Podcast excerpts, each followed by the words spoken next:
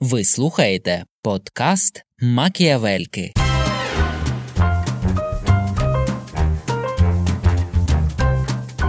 ТАСС уповномочен заявіть. Ти знаєш, що у Львові найдорожчий газ? Навіть незважаючи на дерегуляцію. Вже не про політику, вже про лірику. Красивий з нього був актор, що тут казати. В міру амбітний чоловік, з яким треба мати справу. Роль в нього були доволі однотипні. Він грав або ковбоїв, або коханців. Тоже мені ліберал. Господи, то це єдині адекватні люди за тим столом.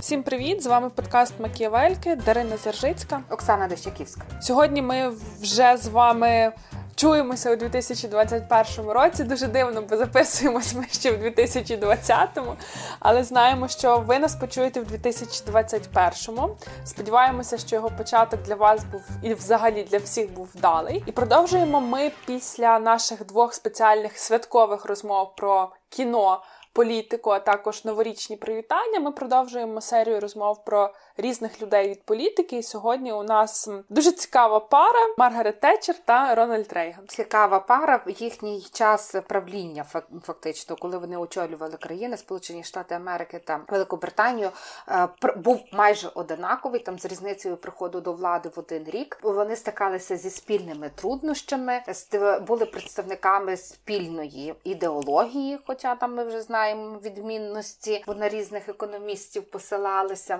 на різні економічних філософів, скажімо так. Але тим не менше неоконсерватизм.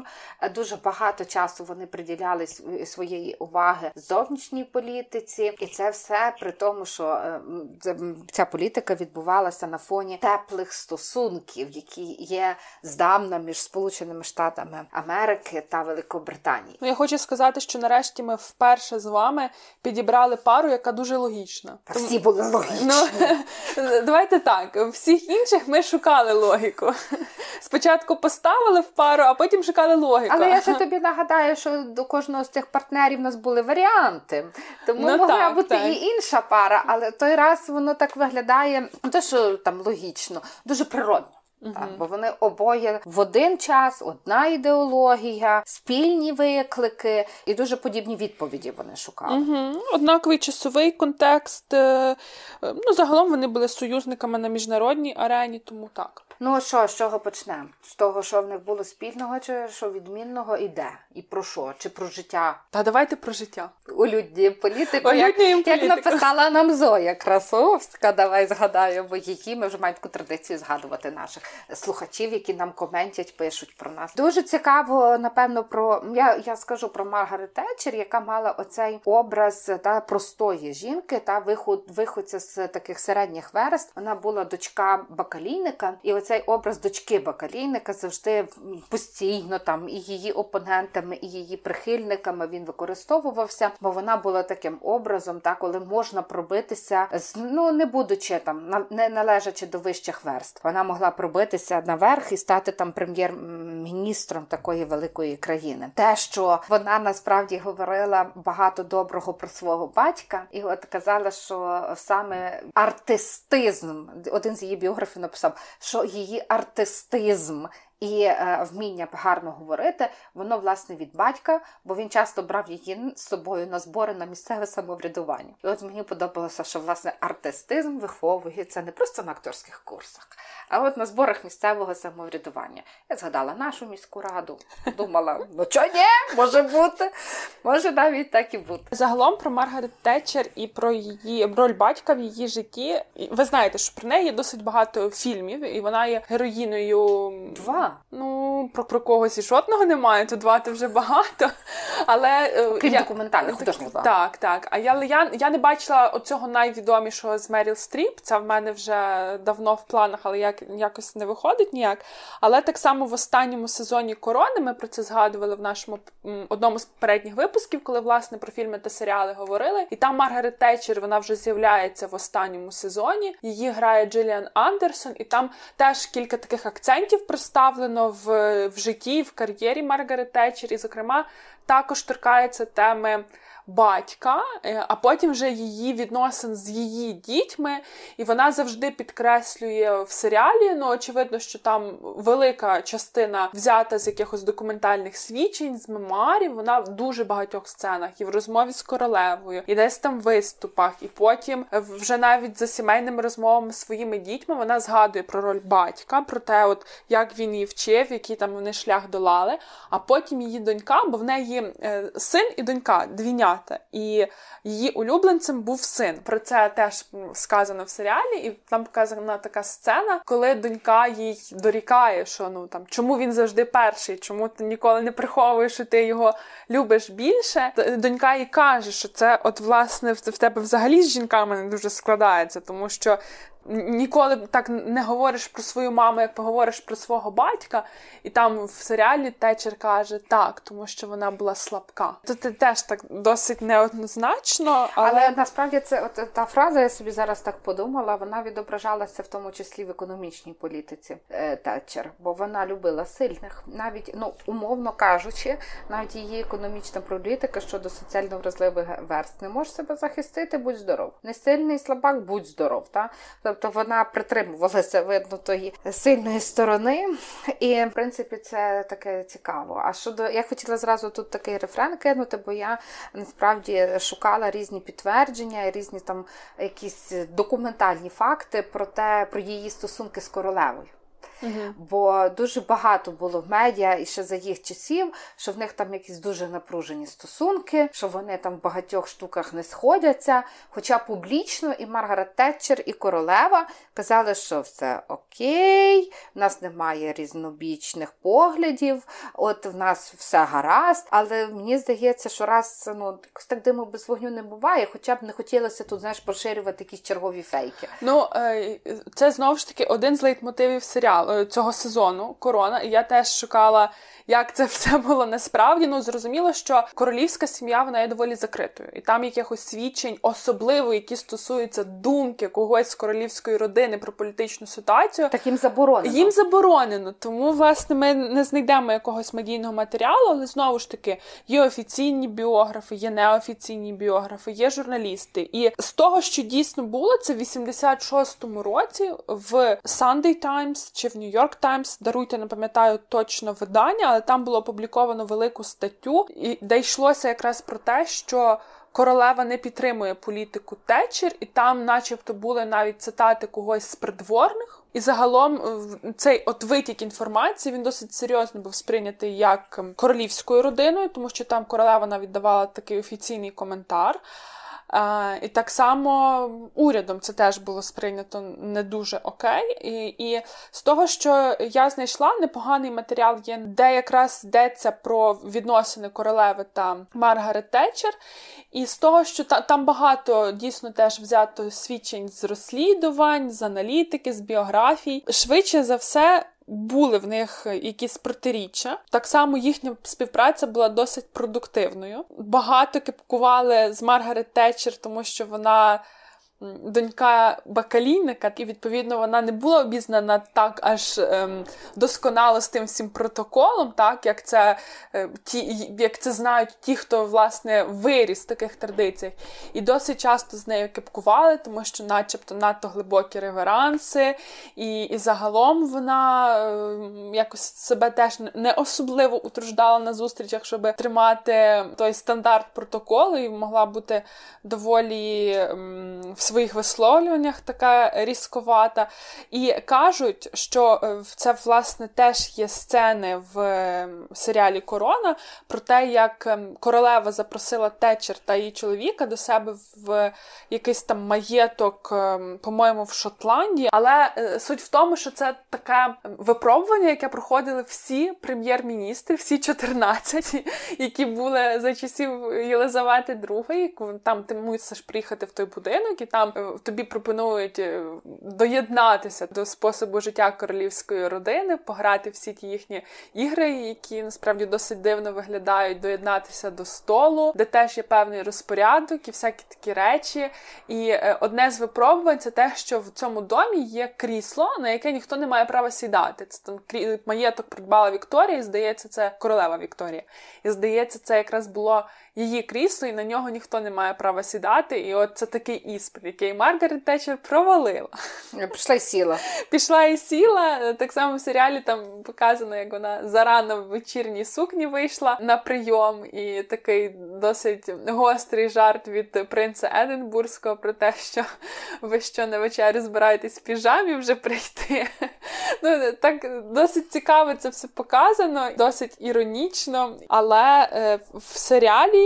І ніби за свідченнями це є правда, що Маргарет Тетчер зі своїм чоловіком Денісом Тетчером вони покинули цей маєток відразу, як тільки закінчилась офіційна частина. Вони зранку зібралися і поїхали. Бачиш, ми так багато говоримо про цей про серіал. Він став для нас таким Чуєш, ну я не дивилася четвертий сезон, то я ніц не знаю про про те, що там серіалі. Але я так само читала, ти розказала зараз, що там е, ці мали претензії до її зовнішнього вигляду. Я читала, що Маргарет Тетчер так само вимагала від королеви, щоб вона з нею узгоджувала свої наряди на офіційні прийоми, на яких вона теж зустрічається з лідерами інших е, країн. Але з другого боку, е, королева відвідувала похорони двох прем'єр-міністрів Черчилля і Маргарет і Маргарет Тетчер. І загалом, ну я е, ще повернуся коротко до серіалу мені Маргарет Тетчер, її персонажка там дуже сподобалася, і я мушу відзначити роботу Актриса. всієї групи над тим, як вони створили образ настільки подібний, настільки близький. І коли ти це дивишся в оригіналі, і цей голос звучить і тобі аж ніяково. Я знаю, що багато хто критикує власне творців серіалу за такий надмірний натуралізм, але я це дуже оцінила, і вона мені дуже сподобалась в цьому серіалі. Можливо, на фоні, бо я якось теж вже утвердилась, мабуть, що я, якби це мене стосувалось, так, якби моя думка важила, то я би, мабуть, не була прихильницею монархії, тому що такий інститут, як на мене, часто не потрібний, який тільки проїдає гроші. І, власне, що на фоні того всього неподобства, яке ну для мене це неподобство, зрозуміло, тому що це якийсь такий спосіб життя показаний королівської сім'ї, який ну я не до кінця розумію, як вони там збираються за тим столом і всі ті вечері і ці всі такі світські ігри, і ти дивишся на подружжя Тетчерів, і ти розумієш, господи, це єдині адекватні люди за тим столом. Але з іншого боку, я ж про діяльність, про політичну кар'єру Тетчер знаю не з серіалу, так, а вона війшла в історію, вона легенда е, політичного життя Великої Британії. Вона насправді дуже неоднозначна політична фігура. І я розумію, що от той образ, який в серіалі для мене неймовірно позитивний, що насправді в житті, якщо аналізувати вже з точки зору якоїсь історичної ретроспективи, як політична фігура Тетчер була дуже неоднозначною. Ми вже з вами коротко навіть про це перекинули ще до запису. І от в випадку, коли ми говоримо про Маргарет Тетчер, мені здається, що тут дуже важливо відзначити це те, що яка в неї була ціль, а в неї ціль, власне, було економічне зростання Британії, і те, що вона хотіла Британію з такого депресивного стану вивести знову на той рівень, коли це реальна сила в міжнародних відносинах, коли це сила, яка на кінець врядування Маргарет Тетчер могла диктувати умови всій європейській співдружності, і власне цього вона досягала через свої економічні реформи, які потім отримали назву Тетчеризм. Коли в розмові про політику Тетчер дійсно дуже важливо відзначити, яка в неї була ціль, і як все вона на шляху до неї розмітала. Ну і от тут я маю таких два коментарі. Перший коментар, е, коли говорити про неї як політика, вона очевидно досить рано вирішила, що вона хоче бути політиком. І, власне, як е, жінка-політик, вона дуже е, свідомо там конструювала, планувала цей свій шлях. Тобто, балотуючись від консервативної партії, вона обирала відповідні округи, де буде легше виграти. Вона балотувалася, вона працювала там всередині партії в такий спосіб, щоб їй було легко висуватися. Тобто вона дуже свідомо будувала свою політичну кар'єру, і це один з тих випадків, коли планово, так ну з, таким стратегічним підходом, е, з серйозним плануванням вона підходила до цієї роботи. І звичайно, що добре, що її я думаю, що їй все таки пощастило з сім'єю і з чоловіком, і з дітьми, які давали їй можливість підтримували у цих її прагненнях е, до політичної кар'єри. А з другого боку, про те, що вона була там неоднозначна, то я готуючись, я передивилася насправді знаєш, що купу відео з її похоронів. А е, чого я В неї скажу? були розкішні е, похорони, які вона спланувала сама за свого життя. Власне, я не то дивилася. Я е, в той момент, коли вони коли її ховали, була величезна кількість протестів, і це називалося святкування celebration, по, по похоронів смерті Маргарет Тетчер. Власне, я дивилася їх, бо проти неї ну багато дуже людей вважали, що її смерть це велике свято, тому що вона відвернулася від людей. А це такий спосіб, значить, коли назад можна уряд може мати можливість повернутися до людей. Співали пісню з чарівника Ос про померлу відьму, е, співали дуже багато різних таких вигуків було. Я передивлялася всі ці репортажі, і от Е, було, скажімо так, це підтвердження цієї неоднозначності. З одного боку, ми бачимо пишну похоронну процесію, е, купа людей, приїхала королева, з другого боку, досить чисельні виступи, люди, які радіють, що пішла та, хто там порушив, впливав відьма. на відьма, хто впливав на, угу. на, на їхнє благополуччя. Ну, власне, там така окрема ціла група, яка була дуже активна і помітна в цьому святкуванні її смерті. Це були болівальники футбольного клубу. Ліверпуль, тому що в них така досить довга історія з Маргарет Тетчер, яка спричинена тим, що вже наприкінці її прем'єрського прем'єрської кар'єри в 1989 році сталася трагедія на Гілсборо. Це е, тиснява, яка призвела до смерті 96 вболівальників клубу Ліверпуля. 766 отримали поранення на півфінальному матчі Кубка Англії з футболу. І власне вболівальники футбольного клубу Ліверпуль звинувачували Маргарет Тетчер в приховуванні правди про цю трагедію. Але ще так само ми сказали, що там про неї були фільми. Вона загалом в поп-культурі така досить помітна постать про неї ем, у те, що співали пісню з фільму Чарівник з країни Ос. Потім ця е, пісня знову злетіла в чартах на друге місце місце в Британії, але так само створювалися пісні власне про саму Маргарет Тетчер, де прям там або Мегі в назві, або Маргарет, або ще якось. І це все теж були пісні, які висловлювали критичну позицію їхніх авторів е, щодо політики Маргарет Тетчер, тому що з одного боку вона досягала своєї мети економічного зростання, з іншого боку пішла соціалка під зрізання, і дуже велика кількість ем, безробітних була в той момент в Британії, що спричиняло якісь інші соціальні моменти, як там розлучення сімей і так далі. А вона, до речі, лібералізувала трохи законодавство в плані полегшення розлучення. Мені так здається. Ну я з і вона дуже багато, тобто вона з одного боку приділяла мало уваги цій соціальній політиці, з другого боку вона вважала, що соціальна політика це те, що має бути розраховано під економічні витрати. Ну тобто економіка має бути пріоритетною перед соціальними виплатами. І ви не може країна гарантувати якісь там соціальні пільги чи ще там щось, якщо вона нічого не виробляє. І тому вона дуже багато часу ну реально вона скорочувала, скорочувала, скорочувала. І ми з тобою там говорили не тільки про її неоднозначність, а про те, що її відносять до диктаторів. Угу. Її відносять е, до диктаторів з огляду на те, що вона там руйнувала якісь демократичні інститу... інструменти і інститути. Чи ти так думаєш? Я так не думаю.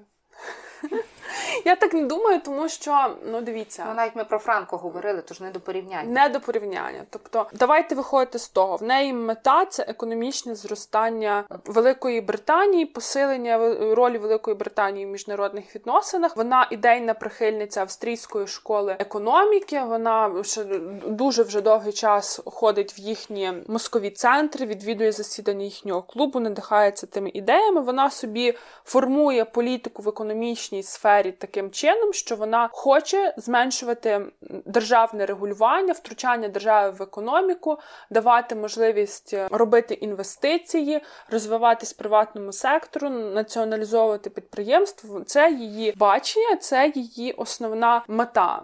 Я ніде не зустрічала, щоб вона говорила про зростання демократичних інститутів, всяку таку штуку. Навпаки, частина її е, переможної виборчої кампанії стосувалась того, що вона збирається перемагати профспілки. Та вона навіть виходила з тим відповідним гаслом. Профспілки вона дуже часто порівнювала з е, ну з цими з аргентинським лідером, який розпочав війну на Фолкнескі Фолклендській Фолклендських островах.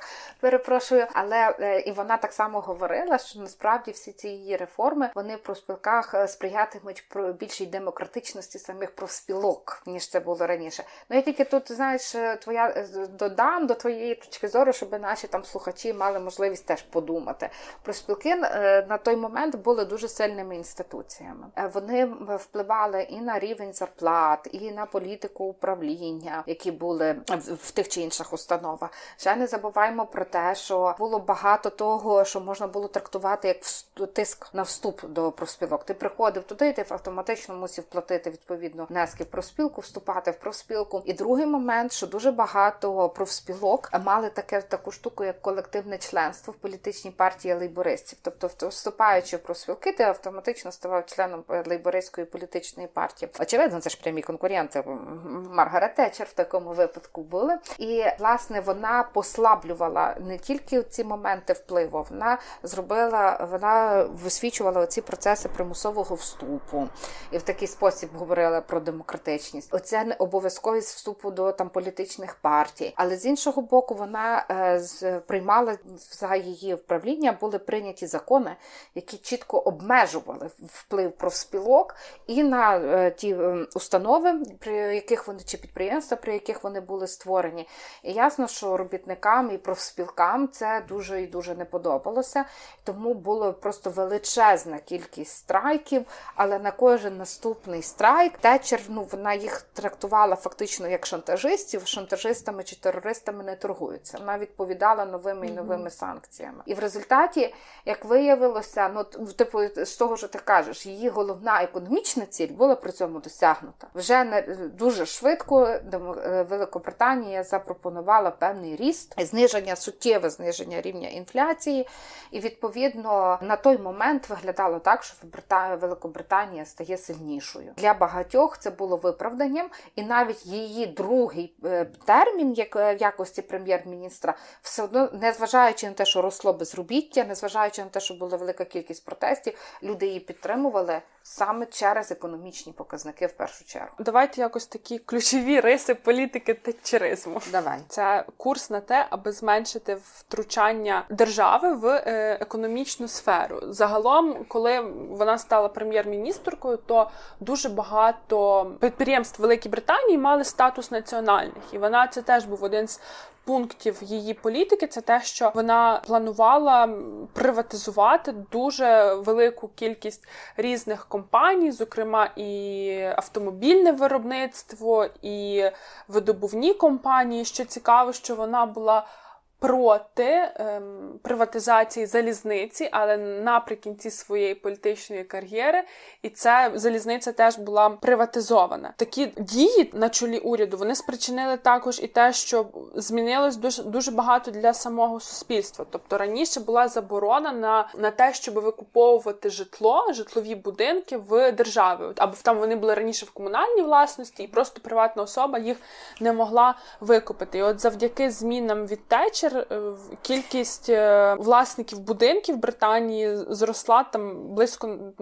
на 15%, якщо я не ну, помиляюсь. Бо вона була проти цього комунального майна за зменшення. Ну вона була за цей дуже приватний ринок, але знаєш, я отак собі сиджу і думаю, що навряд чи би то сьогодні така її політика пройшла, та? бо ми все більше стаємо такими інклюзивними, звертаємо увагу на всіх. А Течер була дуже різка в тих питаннях. Ти маєш жити за своїми потребами, ну, за свої тим, що ти заробляєш, от на то і розраховуй. Не можеш там ти розраховувати на е, муніципальне житло, як то ти, ти сам не годен заробити. І вона дійсно там, оце те, що ти кажеш, вона дуже позбувалася цього муніципального житла. Вона виступала за оцю приватизацію компаній. Но знаєш, що я прочитала? Одне, що її е, що привело до цього внутрішньопартійного перевороту, коли її усунули. Це їй е, це те, що вона втручалася в політику приватних компаній, розказуючи їм, хто і з ким має підписувати які договори.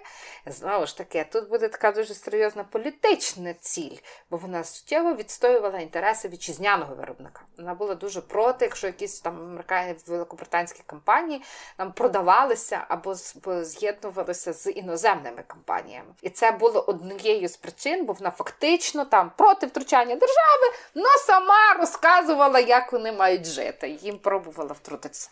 Вибачте, перебила. Ні, ні, нічого. Я ще хотіла тільки додати те, що е, вона так само власне е, її діяльність спрямована на дерегуляцію економіки, посприяла тому, що досить багато інвестицій вливалося в економіку, в промисловість, і так само піддані Сполученого Королівства мали можливість ставати акціонерами.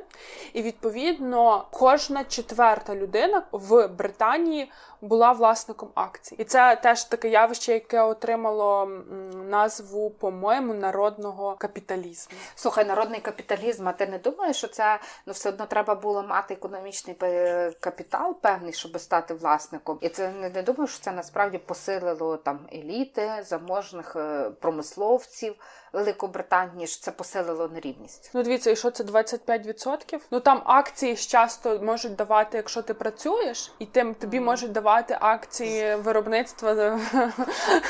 Ну як це на перспективу, та чи там зарплату завідали акціями. Як в 90-х роках, знаєш, в Україні теж бартер був, теж давали ти не тільки там зарплату, і ще там всякі різні штуки. То, то, то, звісно. Я думаю, що там зарплату все-таки не платили акціями, але якась така можливість, ну, напевно, була оці публічні акціонерні товариства. Цікаво, чого ж тоді не спрацювало в нас. Ну тому що я думаю, що там не зарплату давали акціями, а там це був реальний механізм. А в нас це була профанація. Ну я пам'ятаю, що в мене десь е, теж у батьків були якісь там конверти з тими акціями якихось фармацевтичних компаній. Мені здається, що в тих фармацевтичних компаній вже немає давно. О, так. Приватизація в 90-х, ці всі наші сертифікати нам це, звичайно, було шато. Ну, Бачите, Британія все-таки то інша інша традиція, економічна і політична, тому так не сталося. Отже, перше, що вона виступала за дерегуляцію економіки, посилення ролі ринку, зменшення ролі держави, тотальна приватизація. Тотальна приватизація. До е, до речі, там так само в їй е, це це говорили як її одну з найбільших заслуг, те, що на рівень комунальних послуг зайшли приватні компанії. Знову ж таки, там де 80-ті роки ХХ століття століття, 20-ті роки 21-го століття в Україні. Ми теж зараз говоримо про те, що на рівні комунальних послуг надавачів, е, там електрики, газу мають заходити теж приватні компанії, що це може спричинити якусь дерегуляцію, але знов таки не так працює, як би нам того хотілося. Ти знаєш, що у Львові найдорожчий газ? Mm. Навіть зважаючи на дерегуляцію. Сюди коротше, у нас є різні поставники тепер газу. Ти так, можеш їх міняти, але в ціни у Львові найвищі по Україні. Ну, бачите. Отака дерегуляція. Взагалі не Британія. Відкриті до світу. Що тут сказати? Так, ну але тут е, теж там фірми олігархічні. А зато може, може тому. Я думаю, що мені здається, що в цих всіх дерегуляціях є дуже важливо не тільки те, що ти звільняєш з роботи, а те, які ти можливо, ну так як звільняли шахтарів, закривали оці депресивні шахти. І це, до речі, ще одне, чому Тетчер дуже популярна і її досвід використовують в Україні, тому що в нас теж проблеми зі шахтами, які постійно треба дотувати, з якими треба постійно е, шахтарські страйки, то вже така притча знаєш, всі дивляться, як себе будуть поводити шахтарі. В Великобританії Тетчер дуже різко з ними поводилася. Все, шахта нерентабельна, будьте здорові, і і далі там мова не йшла. Ну, але я хотіла що сказати, е, хотіла зато вона дуже популярна, і хотіла ще сказати про те, що насправді це е, не просто звільнити. Треба дати можливість. Рівень підприємництва зріс при того малого дрібного підприємництва. Ну, власне, зріс. дерегулювання стимулювали економіку, зменшили там кількість якихось порогів, так для того, аби відкривати власний бізнес, і це теж сприяло тому, що потім нові робочі місця ем, створювалися. І насправді початок її прем'єрства він відзначається просто рекордною кількістю безробітних, але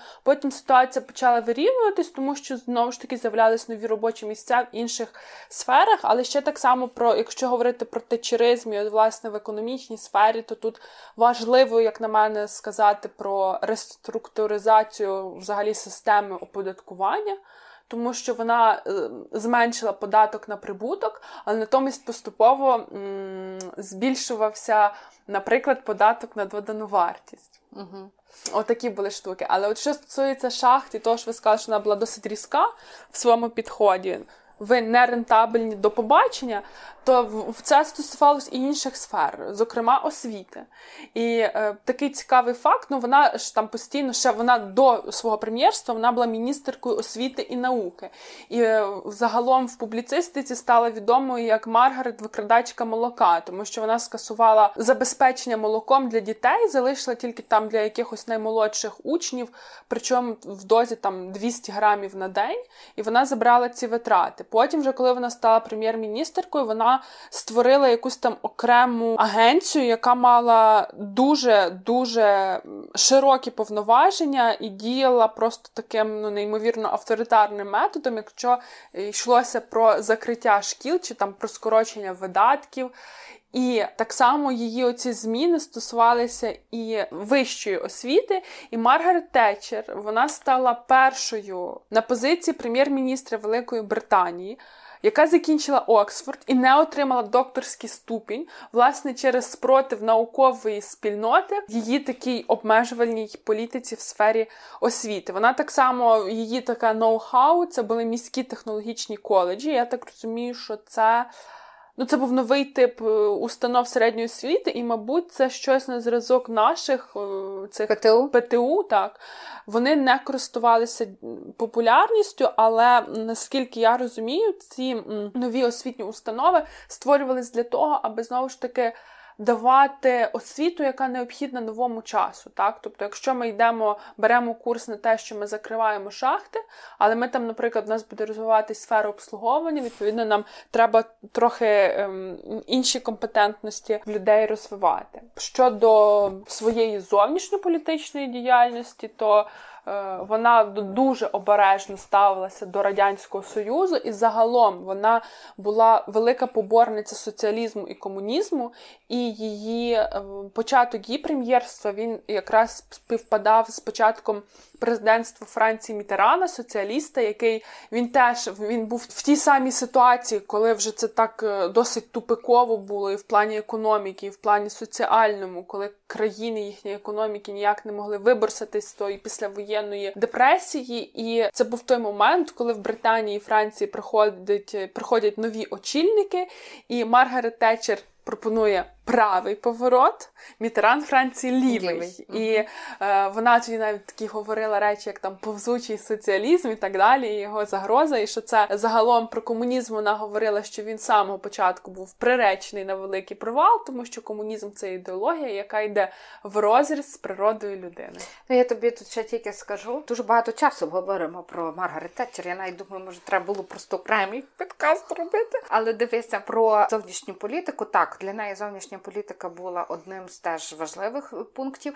Її кажуть, що в біографи там знаходила такі документальні свідчення, що її дуже надихнула праця е, Фрідріха фон Гаєка Дорога до рабства, uh в якій вона в якій власне Гаєк описував те, що е, не, не можна якимись там соціальними пільгами надавати, купляти, бо це джерело до тоталітаризму.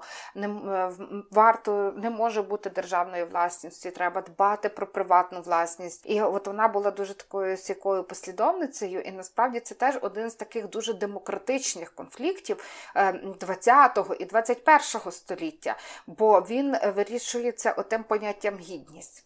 Чи ну що то означає, людина має бути гідною? Яка роль е, держави в тому чи уряду в тому, щоб забезпечити її гідність? Мають бути соціальні права, відповідно, чи немає. Кожна держава вирішує там то в свій спосіб неоконсерватизм, як ну чи те тетчерізм, який був там одним із аспектів цього, то він вирішував його в той спосіб, що це треба обмежити, і ми маємо планувати витрати в економічній площині. Так само дуже цікаво, бо якщо до того моменту там головними такими економічними одиницями, якими оперували, е, це там були е, попит пропозиція, то у випадку Тетчер головною такою одиницею стала грошова маса. Угу. І це було пов'язано з, з тим, що вони мали скоротити рівень інфляції і ці кошти, які існують. І та з одного боку вона ніби тут знімала обмеження, але насправді вона йшла подекуди на дуже різкі кроки в підвищенні податків. Хоча знову ж таки тут питання, для кого вона ці податки підвищувала, бо дуже багато дорікань були саме в тому, що вона підвищувала податки для всього населення, а не для тих, хто мали найбільші прибутки. Угу. Тобто це на засадах такого монетаризму. Ну і я дуже дуже хочу сказати про її зустріч з Горбачовим і поїздку до радянського союзу. Знаєш про то? Вона їздила в радянський союз. Вона була дуже в першому. Ну так, вона вважала комунізм страшним злом. Вона відверто боролася проти комунізму і шукала тут своїх союзників. В Сполучені Штати Америки були одним з них. І вона, е, вона вважала, що треба е, багато зробити для того, щоб комунізм комунізм не поширювався. Тому, умовно кажучи, вона планувала розпад Радянського Союзу. Ну, вони з Рейганом тут були союзниками. Так, так, вони про це дбали. Ну і насправді вона вирішувала, шукала відповідної союзників в Радянському Союзі. І Горбачов, ще він коли не був е, лідером, а ну він був вже, а ще не, не було там мови е, про е, не йшлося ще про перестройку. Вона організувала зустріч з Горбачовим. Зустріч була там теж в якійсь там військовій базі організована. Ну тобто не, не в тих всіх офіційних прийомах. Горбачов там був, і тут та відома її фраза, що давайте обійдемось без бумажок. Ну коли вони хотіли Горбачов чи хотів витягнути свою цю шпаргалку, яку йому підготували ще там, про що він мав проговорити з Маргарет Тетчер. І вона так, ну давайте без того. У них була дуже така відверта розмова, але вони її почали знову ж з комунізму, бо вона відверто там сказала, що комунізм то зло, а Горбачов сказав, що ви помиляєтесь. І він каже, що я собі це уявила. Та, ви помиляєтесь. Та, і вони, типу, запала дуже така незручна мовчанка. Горбачов пожартував, що типу, але Політбюро не давало мені доручень, щоб ви вступили в політи в партію комуністичну, і вона оцінила жарт, і типу спала ця мовчанка. Кажуть, одне з там середовищ, опять е, під е, там є, каже, що вона сказала, що Горбачов це міру амбітний чоловік, з яким треба мати справу. Фактично, і Рейган. І вона зробила тоді ставку на Горбачова, і вона приїжджала після під час свого другого прем'єрного терміну прем'єра. Вона дуже пом'якшила дискусію, критику радянського союзу і навіть приїжджала в Радянський Союз. До цього вона дуже ретельно готувалася. Вона хотіла віддати шану культурі. Ну, ясно, що завжди в чому виражається в одязі. То вона вибрала спеціально, е, знала, що всі росіяни, росіяни люблять шуби. Вона вибрала лисячу шарпку високу і комір е, до пальто угу. теж е, такий хутряний, щоб ну, якось там демонструвати свою близькість. Так що вона така, вона ну там теж існує дуже багато всяких історій про її одяг і гардероби, бо вона доволі просто одягалася, але тим не менше, вона ж була дочка бакалійника, та? але тим не менше її оцей стиль ділового одягу, мені здається, він залишається талоном дотепер, як має угу. виглядати жінка в політиці. Так, ну вона любила перли, прикрас з перлин. Е, ну, так їй чоловік подарив за народження близнюків, і навіть там якісь американські технологи, це теж притча виявляється, пропонували їй їх зняти, і вона сказала ні. О, бачите, я того не знала. О. Але ще так само такий дуже впізнаваний аксесуар це її сумка. І вона казала, що на Даунінг-стріт сумка, моя сумка це найбезпечніше місце. Любила вона, вона завжди ходила в сукнях, вона не носила штани і е, любила блузи з бантами. Так, тут мода така була. Ну і ще, звичайно, її оця зачіска, такий оцей О, шолом та. на голові. Він але, теж один з символів. Але ну ти знаєш, вона, е, до речі, дуже. Я я прочитала окремо про її зачіску, та що її називали шоломом, і вона е, досить довго походилася без професійного перукаря. Але потім одного разу вона вирішила, що ні, треба, воно має бути красиво і впорядковано. І вона навіть казала, що вона ладна не спати, але в неї на голові має бути ідеальна зачіска, яка витримує весь її робочий день. І вона mm. ходила навколо. І, звісно, не уявляю того. Я би таки. Жінка жертвувала сном заради зачіски. Жінка на її посаді. Ну, то так має певно бути, я не знаю. Я я знаю миркинь е, в Україні, які так само готові не доспати, але з ідеальною укладкою прийти на роботу на засідання. Ну, я скажу за себе, що коли я розумію, що я десь буду на публіці, то я теж жер- жертвую двома годинами сну, особливо в ті, в кого там довге волосся, і ти розумієш, що воно ще може тобі десь не туди попадати, десь не так лежати і заважати. Тому десь в цьому, мабуть, є сенс. Я пропоную переходити за Маргарет Тетчер, ще сказати, що свою кар'єру прем'єр-міністрки вона закінчила в результаті політичного перевороту. Тут ми довго зупинятись не будемо, бо то є якась окрема тема. Е, так само ще потім два роки вона працювала, вона була ем, в палаті общин, після угу. чого вона вже пішла тому що сказала, що я, коли буду не в парламенті, то я буду більш вільна в своїх висловлюваннях щодо всього, що відбувається. Вона і після того, як фактично вже таку завершила таку свою змагальну політичну кар'єру, робила доволі неоднозначні заяви. Зокрема, казала, що Августо Піночета треба би відпустити, тому що цей чоловік нам дуже допоміг під час Фолклендської війни. І вона що ще робила? Вона е, заснувала свій фонд. Це перша. Е, перший прем'єр-міністр, яка заснувала фонд. Потім він закрився, бо не було грошей. Вона е, була почесною ректоркою в кількох університетах і консультувала приватні компанії. Зокрема, вона була консультанткою Філіп Моріс тютюнової компанії, якщо я не помиляюсь, мені здається, що це тютюнова компанія, Та-та-та. Е, консультантка з питань міжнародної геополітичної обстановки. Її річний оклад був 250 тисяч фунтів стерлінгів. Ще стільки саме компанія донатила в її фонд. І за кожен свій виступ вона отримала 50 тисяч фунтів стерлінгів. Ну це знаєш, це, то звична практика. Американські президенти теж в основному заробляють лекціями. Навіть Білл Клінтон. Е, ну навіть для чого ну, але Білл от ми, ми, ми, ми Білл Клінтон, знаєте, так принизили ну, мого улюбленого американського ні, ні, президента. Вибачте, то я хотіла сказати, що я знаю, що в нього був скандал через е, ці його звинувачували в політичній корупції через те, що він брав величезні гонорари за свої лекції, і що ці лекції потім якось ці гонорари виводилися через фонд е, Клінтонів йшли кудись не туди, і тому я згадала Клінтона, бо в нього був такий скандал. Але в принципі для всіх президентів і для всіх прем'єрів це досить звична практика брати дорогі гроші, дорогі гонорари. Ну, Ми з вами виступи. Ем, сиділи пили каву і встигли проговорити, що гонорар е, Грети Тунберг за лекцію 50 тисяч доларів. Я думаю, що і вона поки що не президент. Вона поки що не президентка, е, Білл Клінтон і всі інші якось побільше зробили, ніж наразі вона. Хоча в неї все ще попереду. Так. Давайте Я до хотіла Рейгана. сказати про Рейгана. Може, знаєш що? Давай подивимося зразу, що в них спільного. ж Ми тут не говорили другий раз. А пройдемося по відмінному.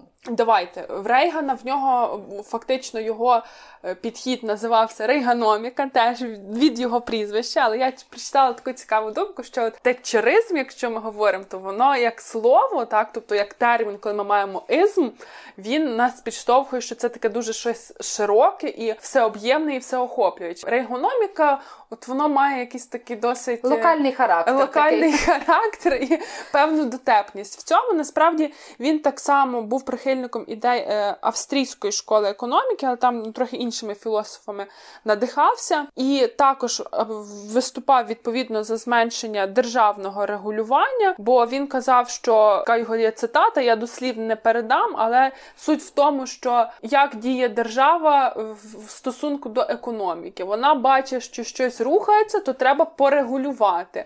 Воно далі продовжує рухатись, то треба ще порегулювати. Потім воно перестає стало рухатись, тому давайте ми дамо дотації. Субсидії. Да, Або субсидії. Да, І відповідно він е, теж мав той підхід, що зменшення участі держави в економічному житті, зменшення податків. Він там в один з своїх термінів відзначився тим, що, по-моєму, податок на прибуток зменшувався щороку на 10%. Він так само був е, за фактично за приватизацію, але тут треба розуміти, що це два дуже різних контексти. Тому що коли Маргарет Тетчер стала прем'єр-міністркою, то в фактично в Британії тоді все було в національній власності, і в неї оця приватизація вона була просто тотальною. Величезна кількість е, компаній, величезна кількість виробництв були приватизовані. Причому я чесно, коли читала назви, для мене ж було дивно, тому що як виявилось, Ягуар це була державна компанія, вона її приватизовувала.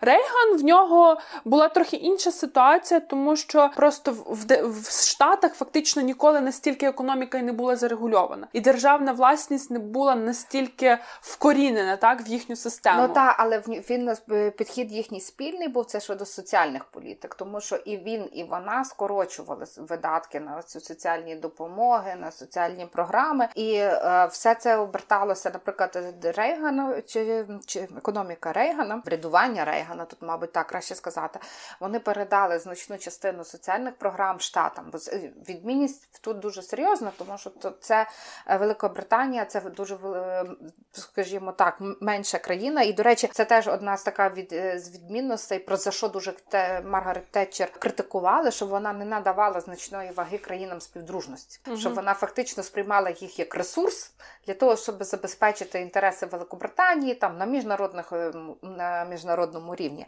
А в Рейгана тут більше було тих федеративних включень, і, умовно кажучи, це відбулася певна децентралізація соціальних політик. То повноваження ми передаємо туди, на цьому рівні ви там умовно собі і вирішуйте. Ну так само е, він був теж доволі різкий. Причому, якщо ми візьмемо там ситуацію.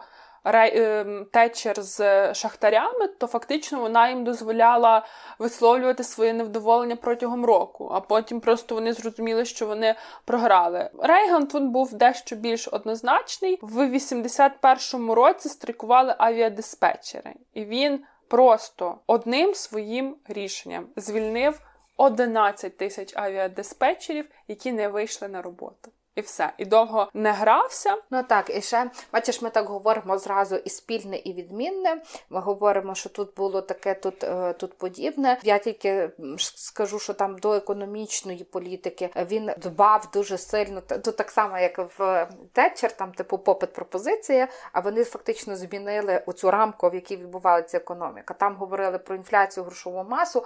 А Рейган більше дбав е, не про те, щоб е, там щось продукувати а, і там породжувати пропозицію. А власне він бав більше про купівельну спроможність і про заощадження. І от це, це теж такі нові терміни, які вплинули фактично на оці додали до економіки, до економічних політик і до їхнього тлумачення. Ось і ще так само він Рейган, як і ми вже з тобою говорили, Великобританія дуже сильно дбали про свою зовнішню політику. Єдине ну, тут питання, бо і для умовної Великобританії, де була Тетчер, для неї був дуже важливий оця європейська політика. Вона була не в захваті від Євросоюзу, того що вони мусять туди входити. Вона хотіла, щоб Великобританія мала більшу вагу порівняно з іншими державами. Вона була проти там того, щоб там британські компанії зливалися з європейськими компаніями. Тож ми про це вже згадували. Вона навіть була проти об'єднання Північної і Західної Німеччини. Східної Схід, східної і перепрошую, східної і західної Німеччини, тому що вона ну можливо боялася сильного конкурента Ні, в Європі. Там я бач, я читала, що її мотивація була така, що вона думала, що їх перетягне радянський союз. Відповідно, буде оце поширення як комунізму, та, якого та, вона та. і буде розбалансування знову ж таки різних сил ідеологічних в Європі. Але ще так само це на межі зовнішньої внутрішньої політики щодо Рейгана і їхньої відмінності з в неї ще був один дуже важливий пункт. Вона, е, причому вона його означила такою доволі популістською фразою. Він стосувався збалансованого бюджету. Вона казала, що от як домогосподарка формує бюджет свого, свого дому, який є збалансований, що вона не витрачає більше, ніж є в сімейному бюджеті. Так само цей принцип поширюється на урядовий бюджет, і в неї те, про що ви говорили, що в неї економічне всі соціальні виплати вони корелювалися з економічною ситуацією. Е, в Рейгана не було такого підходу. Він тут був такий більш щедрий в своїх видатках. Зокрема, в нього були прямі, які ніколи не перетинаються, і знаєте, рух рух йде в різні напрямки. Це те, що він постійно знижував е, податкову ставку, але при цьому підвищував витрати на е, оборону. І в результаті в, за період його президентства борг, зовнішній борг ем, Сполучених Штатів Америки виріс майже в три рази. Це, це так дуже суттєво. І власне за його президентство була така поширена ідея, що державний борг можна не виплачувати. Можна просто працювати постійно на підтримку економічного зростання і потім просто обслуговувати заборгованість. Тоже мені ліберал, ну неоконсерватор, неоконсерватор. Та борг можна не виплачувати. Цікаво, як би це ну сприйнялося на внутрішньому ринку. Але е, в зовнішній політиці Реган він дбав про військовий вплив і посилення військового впливу Сполучених Штатів Америки. Він відповідно сприяв тому, щоб ядерні ракети були розміщені в Західній Європі, що що так посилило конфлікт протистояння з радянським союзом, і це під цю ініціативу підтримала Тетчер, яка дозволила ну, бачиш, е, Сполучені Штати Америки були ж колонією Великобританії. Та і одним із того часу там існує таке поняття про теплі відносини. Угу. Та ці теплі відносини вони передбачають, що Великобританія і Сполучені Штати Америки вони е, узгоджують зовнішньополітичні політичні дії між собою. Тобто, якщо там щось хоче зробити Америка, вона перед тим каже то Великобританії. І навпаки, Великобританія mm-hmm. там в режимі цьому. І ці теплі відносини це особливий тип міжнародних відносин. Він не стосується, напевно, більше жодних країн, але воно вже теж стало таким собі терміном. І відповідно Америка нав... ну чи за часів Клінтона і Камерон е, цього Блера, чи за часів інших прем'єрів, вони завжди мають цю таку узгодження цих позицій. А між Рейганом і Тетчер був конфлікт. Який? О, Рейган без її згоди висадився в Гренаду. І це теж просиди ну, там через радянське протистояння. Mm. І він дзвонив до неї. І цей телефонний дзвінок є на Ютубі. Та-та. Mm. І він дзвонив до неї і вибачався за те, що він її не ну, не отримав її схвалення чи ну, одобрення того, що в американські війська можуть таке зробити. І він пояснює її це таким персональним контекстом. Ми мали відпочинок. Я там був не в Вашингтоні своїми друзями, хотів пограти гольф, а тут дзвонять, опа, там Радянський Союз. Вибачте, а вона така: Ну що ж ви дзвоните не по секретній лінії? Як там Ненсі?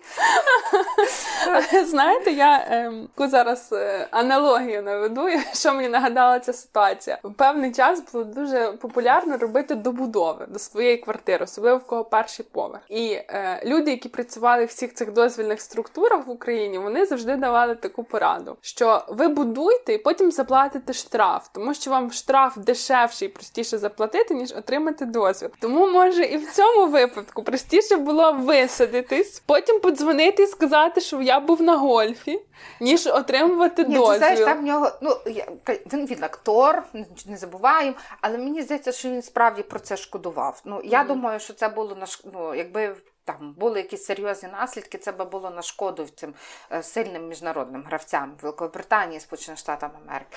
Тому думаю, що він справді шкодував, що він цього не зробив. Тим більше, що направду вони там погоджували свої дії в дуже багатьох випадках. Ось, але він і ще одним в них спільне це ставлення до ти обіцяла розказати апартеїду в Південній Америці в Африці. Я не знаю про ставлення Рейгана до апартеїду. Він блокував закон, який мав накласти санкції на уряд Південної Африки за апартеїд. Він його блокував, тобто я він негативно ставився. Ну в ем, Тетчер була подібна ситуація. Це, до речі, теж є в одному з епізодів корони, корони який називається 48 до 1. Чому 48 до одного, а точніше до однієї, тому що це було таке зібрання велике на якомусь кораблі всіх представників представників представників всіх країн співдружності. І, власне, ці країни співдружності це така багато в чому бутафорська структура, це ну, продукт королеви. І вона дуже хотіла його зберегти і розвивати. А Течер в цьому не бачила сенсу, тому що, як ми з вами на початку проговорили, що в принципі для неї основне це було економічне зростання. І всі ці всякі штуки з економічною співдружністю, які насправді не мали ніякого реального важливого значення. Це не є відносини з Союзом, це не є відносини з Штатами, це не є питання європейської інтеграції, і це не є відносини з Китаєм. Тому Течір це все розглядала ну, як просто трату свого часу на незрозуміло що аж. А в випадку за партеїдом, то ем, тоді всі країни співдружності вони намагали, вони такі підписували якийсь там меморандум чи ще якийсь документ, і, власне, хотіли запровадити економічні санкції проти Південно-Африканської Республіки. Тетчер там не йшлося про те, що вона підтримує апартеїд. Я читала теж свідчення біографів, то казали, що на персональному рівні вона цього не підтримувала. Але виходячи з того, що її ціль це економічне зростання, то вона розуміла, що економічні санкції проти Південно-Африканської Республіки вони є абсолютно невигідні в першу чергу для Британії, uh-huh. тому що. Е, мені здається, що Британія на той момент це був це була країна, яка за імпортом була третьою до пар, і відповідно це для них було дуже невигідно. А на тому документі має бути підпис теча. І от в серіалі якраз показана ця ситуація, чому 48 до 1. І швидше за все, це все мало місце, тому що десь навіть в цитатах є збережено, що якщо там я залишуся одна з 48, то хай вони там бережуть свої голови і так далі. Вона сказала, що вона не підпише цей меморандум, якщо там буде хоча б якийсь натяк на економічні санкції. І в серіалі це зобразили таким чином, що їй постійно приносять макет документу, і вона його читає, читає, читає, читає, доходить де, до частини, де є санкції, вона його креслить і каже, що ні, так не буде. І в розробників, в тому числі там королева, вони дуже довго думали, яке слово запропонувати, що це не були санкції. Там ну, вони якісь знайшли добровільні обмеження, щось таке, ну якийсь такий компромісний варіант. І вона врешті вона підписала цей меморандум, але власне, що це було дуже дуже довго, і реально вона одна мусила 40, змусила 48 людей бігати навколо того, щоб задовільнити інтерес Британії в її обличчі. Ну, бачиш, а з Рейганом там трошки інакша історія, бо Рейган попав в скандал вже і після своєї смерті, е, в тому сенсі, що Рейгана звинуватили в тому, що він расизм, був расист була оприлюднена одна з його телефонних розмов. Там співбесідник невідомий, але потім ніби встановлювали, що це може бути президент Ніксон, де Рейган сказав, що там не дуже добре висловлювався про представників чорношкірих урядів е, в Африці, і власне е, тому вважають, що він мав якісь там расові упередження, і навіть дочка його виступила ну, з такою осудливою промовою щодо нього. Але ну, мені здається, що та там повага до людини і гідності е, це все дуже важливо. І відповідно Рейган він в такий спосіб дбав, мені здається, не стільки там про гідність людини, скільки про зовнішньополітичний інтерес Сполучених Штатів. І йому було важливо, аби там на засіданнях ООН, в міжнародній політиці країни Південної Африки підтримували голосування Сполучені Штати Америки. Те, що вони десь там не хотіли підтримувати, подекуди, можливо, навіть тим, що шантажували Сполучені Штати Америки, воно не дуже подобалося Рейгану. І він, як ми вже зговорили, чим вони подібні, вони обоє були досить різкі. І вони е, тому він досить там різко висловлювався. Але ще ще хотіла сказати, що Рейгана про Рейгана згадували в контексті там останніх двох років в Україні, та в сенсі тому, що він теж був актором і все-таки зайнявся політикою, та порівнюючи з нашим президентом Зеленським, який теж прийшов туди до політики з акторської сфери. Але насправді Рейган дуже довго будував свою політичну кар'єру, і він був одним із президентів країни тільки один такий був, який перед тим очолював профспілки. Рейган очолював акторську профспілку у Голлівуді. Так е... і це власне так він стартував свою політичну кар'єру. І спочатку е, він був е, демократом. Так, але а... знаєш, він мені здається, що він стартував цю кар'єру ще раніше, бо він був лідером студентського самоврятування. Mm. теж. Тобто він, як і Маргарет Тетчер, про яку ми говорили, він послідовно будував цю кар'єру. То не було, що він е, ні з того, ні з цього з'явився там. Та? Він студентське самоврядування, молодіжні там студентські організації, лідер профспілок акторів в Голлівуді, та? а потім е, політичний губернатор Каліфорнії. партія. А, там. Кажуть, що в нього була дуже прикольна промова. Зрештою, ми повинні зробити вибір. Я її хотіла знайти, але не знайшла. І що саме завдяки цій промові він став помітний. Угу. Йому запропонували після неї оцю губернаторство. губернаторство. От ну і так само треба сказати, що він е, з третього разу тільки став кандидатом в президенти так, так, від так. республіканської і партії. І загалом він вже в такому доволі поважному віці став 69. президентом. Так, старший був тільки Дональд Трамп, якому вже було 70 років і 5 місяців. А Рейгану було 69. Але ну як на мене, він дуже добре виглядав. І е, ой, ще щось таке хотіла про нього сказати. А я хотіла сказати сказати, що я е, знала, звичайно, що він актор. До речі, про нього теж є фільм, який я не бачила, але це знову ж таки в контексті Зеленського. Я е, пам'ятаю, що коли якраз вибирали були президентські вибори, то, по-моєму, в п'ятницю чи в суботу навіть показували. Е, фільм Рейган по 1 плюс 1, і були аналітики, які розглядали, що це є прихована агітація. Не те, що прихована агітація, але радше маніпуляція думкою виборців. Ну але щодо Рейгана актора, то я чому ну я знала, що актор, але я думала, що там ну якась одна-дві ролі, або ну загалом в нього все не склалося. А виявляється, 77 фільмів. Ну тобто, то не були шедеври світового кінематографу, але і, і ролі в нього були Він доволі про спілку займатися. Так, роль в нього були доволі доволі однотипні. Він грав або ковбоїв, або коханців. Є фотографії, як він виглядав на екрані. Ну, красивий з нього був актор, що тут казати. А потім чоловік пішов е, займатися політикою. О, ну, Але плановано, тобто він довго до цього йшов, він готувався, він вчився, він будував свою політику, е, він вступав там в ці партійні дискусії, внутрішньопартійні дискусії. Е, це ну, планована кар'єра. Ну, не знаю, знаєш, мені здається, що в 21 столітті говорити про таке довге планування, особливо коли ми там всі на карантині і не знаємо, як то буде.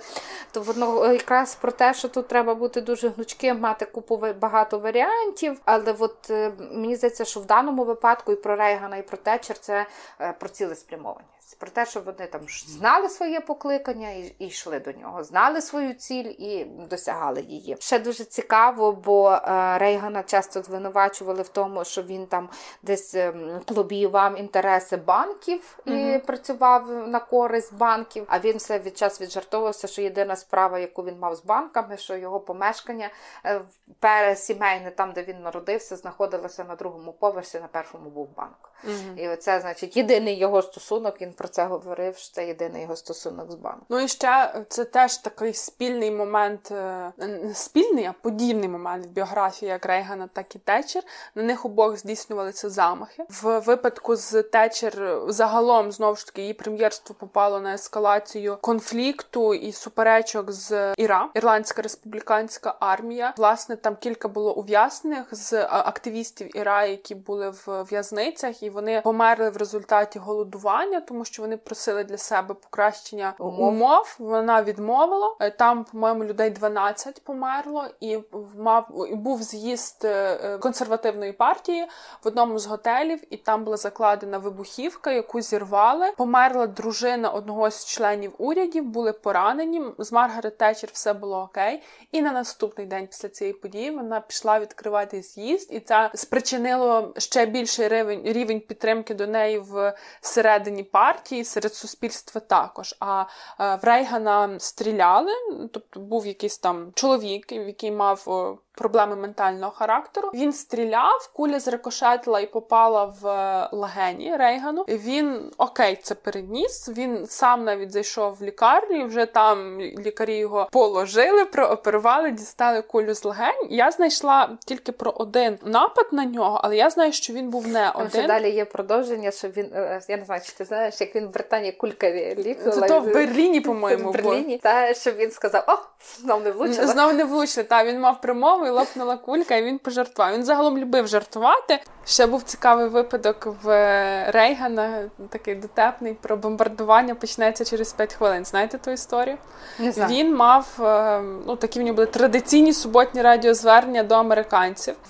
Це був 84-й рік, і в нього вже була заготовлена промова, де він мав сказати: Мої співвітчизники американці, я радий повідомити, що сьогодні підписав указ, що дозволяє учням, що входять в релігійні групи, почати користуватися правом, якого у них не було занадто довго. Свободу збиратися в державних середніх школах у позаурочні години, як це дозволено учням-учасникам інших груп. Але натомість він, е, коли перевіряв, чи працює мікрофон, ні з того, ні з цього сказав дещо інше. Він сказав: Мої співвітчизники американці, я радий повідомити вам сьогодні, що підписав указ про оголошення Росії поза законом на вічні часи. Бомбардування почнеться через 5 хвилин.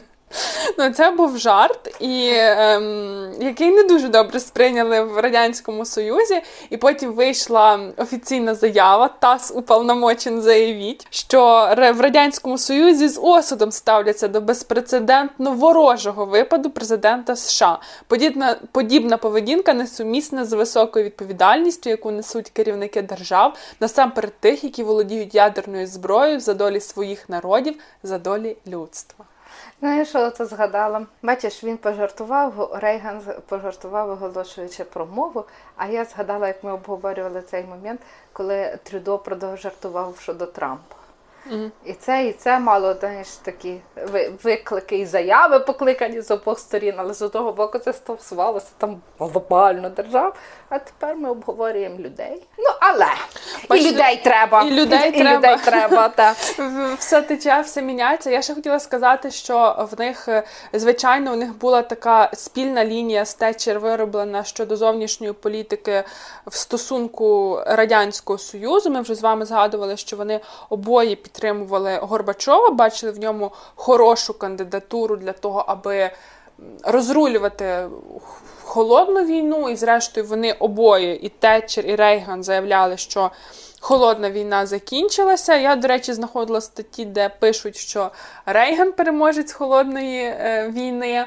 Е, так, ну і такий був знаковий крок, коли він з Горбачовим підписали спільний договір про знищення що там наземних е, ракет, по-моєму. Одним словом, про них про відмову від такої досить потужної зброї, то в цьому плані ну, така була якась одна лінія в них, е, але так само в них були дещо там е, інші моменти, різні моменти, точніше пов'язані, наприклад, з Китаєм. Тетчер стала, по-моєму, першою, хто з прем'єр-міністрів поїхала до Китаю, і це був досить тривалий кількарічний процес переговорів щодо статусу Гонконгу. Ми про це говорили в одному з перших подкастів, що Гонконг е, його ніби Британія орендувала так на певний час і е, хотіла продовжувати надалі це робити. Зрозуміло, щоб Гонконг далі процвітав. Китай хотів е, це якось змінити, і кілька років тривали переговори. І, власне, потім Тетчер здалася і підписала документи, які регулювали те, що в 97-му році Британія покине Гонконг. Угу. А... а ну а Рейган в нього там були свої виклики пов'язані зі Сходом, і ем, теж е, мав він чим зайнятися в зовнішній політиці. Ну, але мені здається, що варто згадати про обох з них, власне, вже про їхню внутрішню політику, про течеризм та рейганоміку, що очевидно. Це була дуже добре спланована політика і добре сплановані реформи, і навіть не те, що реформи, а закладений курс, тому що м, якісь основи течеризму в своїй діяльності продовжував вже Тоні Блер який став прем'єр-міністром в 97-му році, і який був лейбористом. І те саме стосується е, Рейгана і його рейгономіки. Після нього Буш старший, потім Клінтон. Вони всі продовжували те, що почав. Рейган. А я тільки хотіла спитати: а чи є в них про послідовники? Чи можна познаєш все, що має ізмір, рейгономіка, воно має мати послідовники? А ти дала відповідь зразу на моє питання. Мене тут так насправді це я це ніби знала, але коли я при підготовці це раз ще раз для себе десь проговорила, то я зрозуміла, от тому вони ми про них сьогодні говоримо. Так. Тому що, знаєте, вони були обоє дуже неоднозначними, особливо що стосується течер, які там були різні суспільні настрої. Але ну очевидно, мабуть, вона була права. Чомусь права, в чомусь не дуже. Все, як має місце з людьми. Тому, тому напевно, вони мають знаєш, як то колись сказали, та важливо не то, що ти там когось е, комусь подобаєшся, комусь ні. Важливо, що ти нікого не залишаєш байдужим. Так, це правда. Ото точно про, про Тетчер і про Рейгана. Тільки напевно ще одне останнє таке, що е, про їхню зовнішню політику, що наслідком такої агресивної зовнішньої політики Рейгана могли мають е, місце оці теракти вже 21-го століття, які стосуються Сполучених Штатів Америки. Е, так само політикою, очевидно, тетчеризму є таке ставлення е, і робота зі співдружністю в зовнішньому світі. Радянський Союз занепав, як ми знаємо. Так і знову ж таки, завдяки тому, що і Рейган, і е, Тетчер добре тут, і координували, мали свою політику щодо радянського союзу, десь послабляли, десь її навпаки, так е, робили суворішою. Можна так сказати про політику, якщо її роблять суворішою. І е, багато таких моментів, але і вони вже минули. Вони вже минули. Е, ну, до речі, в них були розбіжності в питанні воз'єднання Німеччини, тому що ми вже казали, що Течер була проти. А Рональд Рейган він е, мав цілу промову біля Брандебурзьких е, воріт, і він звертався до Горбачова знесіть цю стіну. Тому очевидно, що він був прихильником об'єднання Німеччини. Ну і е, тут знайшла фотографії, як вони е, з Горбачовим відпочивали на ранчо Рейгані в Каліфорнії, обоє в капелюхах. Дуже таке. Хороше фото. Я ще... Буде в нас в телеграм-каналі. Е, буде в нас в телеграм-каналі. Так, це добра примітка. Я ще скажу, е, вже знаєте, вже не про політику, вже про лірику, що теж ми з вами це обговорювали. Рейган перший з американських президентів, я так розумію, єдиний, хто знімався в комерційній рекламі. Це була реклама чоловічих сорочок. І так само, е, чим він ще запам'ятався, це власне своїм дуже таким трепетним ставленням до сім'ї. Вони, до речі, обоє були досить релігійними. Е, і Рейган особливо він походив з ірландської католицької родини, але прийняв протестанство, так як його мама. І він досить часто ну е, тому в нього таке трепетне ставлення до сім'ї. Може не тому, але я думаю, що це християнське виховання теж вплинуло. Ну і ще один такий цікавий факт, що перша промова прем'єр-міністра Тетчер на її посаді це була перефразована молитва, яку називають молитвою святого угу. Франциска. Так, так. І вона ну теж досить влучна. Можна теж буде в нас телеграм. І е, ну так само за Рейгана ще і за його сім'ю він був двічі одружений. Друга його дружина Ненсі Рейган. Вона була акторкою. і Коли вона вийшла заміж за Рейгана, вона закінчила свою акторську кар'єру. І ще так само скажу, що в ем, Деніс Тетчер, то відомо, що він був такою великою опорою підтримкою для Тетчер, в тому числі в її політичній кар'єрі. Е, син їхній був автогонщиком. Ну і я ще повернуся лише буквально на трішки до серіалу. Там так цікаво. Мені може ви просто десь зустрічали при підготовці, чи є якісь документальні свідчення, бо в серіалі показано, що вона. От там до неї приходять якісь люди з її кабінету додому якраз, по-моєму, говорити про Фолкленди чи про ще щось, а вона їм на стіл накриває. Ну, Тобто вона готувала перед тим, вона їм накриває е, на стіл. І от мені цікаво, чи вони просто автори серіалу використали цей прийом для того, аби показати, що жінка, навіть якщо вона прем'єр-міністерка, все одно потім має ще, як це називають, е, то якось є, що неоплачувана праця, чи домашня та, робота, домашня неоплачувана праця. Чи чи це просто дійсно були якісь документальні свідчення, що вона готувала вечерю? Для чесно кажучи, різних... я не зустрічала з приводу з цього приводу, але вона намагалася бути такою, дотримуватися тих всіх обов'язків, які виконувала жінка. Тільки пам'ятаєш, та теж дуже така її відома фраза, що все, що робить жінка, вона має робити краще за чоловіків, угу. більше за чоловіків для того, щоб стати помітною. Е, Ще хотіла сказати, пам'ятаєш, ти говорила про снід, і мені здається, що незважаючи на те, що вона то я говорила не в подкасті, тому давайте може то я говорила за кавою вам. Давайте скажемо, що Так, ще один такий спільний контекст, який був в Рейгана і в Тетчер, е, це було те, що їхні їхні правління та припадає на. Е, е, розгортання епідемії СНІДу. І насправді кожен з них теж мав якісь е, вчиняти дії е, з цього приводу. І це було пов'язано із тим, е, як ставилися до гомосексуальних спільнот. Бо тоді дуже були ці поширені міфи, що в першу чергу це через це епідемія стосується гомосексуалів, і це викликало певний так само публічний резонанс і вимагало якихось політичних дій та заяв. То у випадку і те, Тетчер і Рейгана це було, скажімо так, воно не лише там засудження гомосексуальної спільноти, але і те, що треба вчити користуватися презервативами та використовувати одноразові шприци, тобто не лише засудження, а правильна поведінка та, в цих моментах. І це теж про ну, що стосується охорони здоров'я. Мені здається, що ну, це це важливо. Е, і Тетчер і Рейган вони, так би мовити, поважали один один одного на рівні міжнародних політик. І Рей Тетчер присвячувала Рейгану лекцію, книжку. Та. Ну і зрештою вона мала промову на його похороні, яка була записана через стан її здоров'я і ніби протрансльована, але тим не менше, це теж очевидно свідчення того. Наскільки великими союзниками вони були і такими політичними з теплими відносинами. З теплими відносинами, так. Е, дякуємо вам, що слухали нас.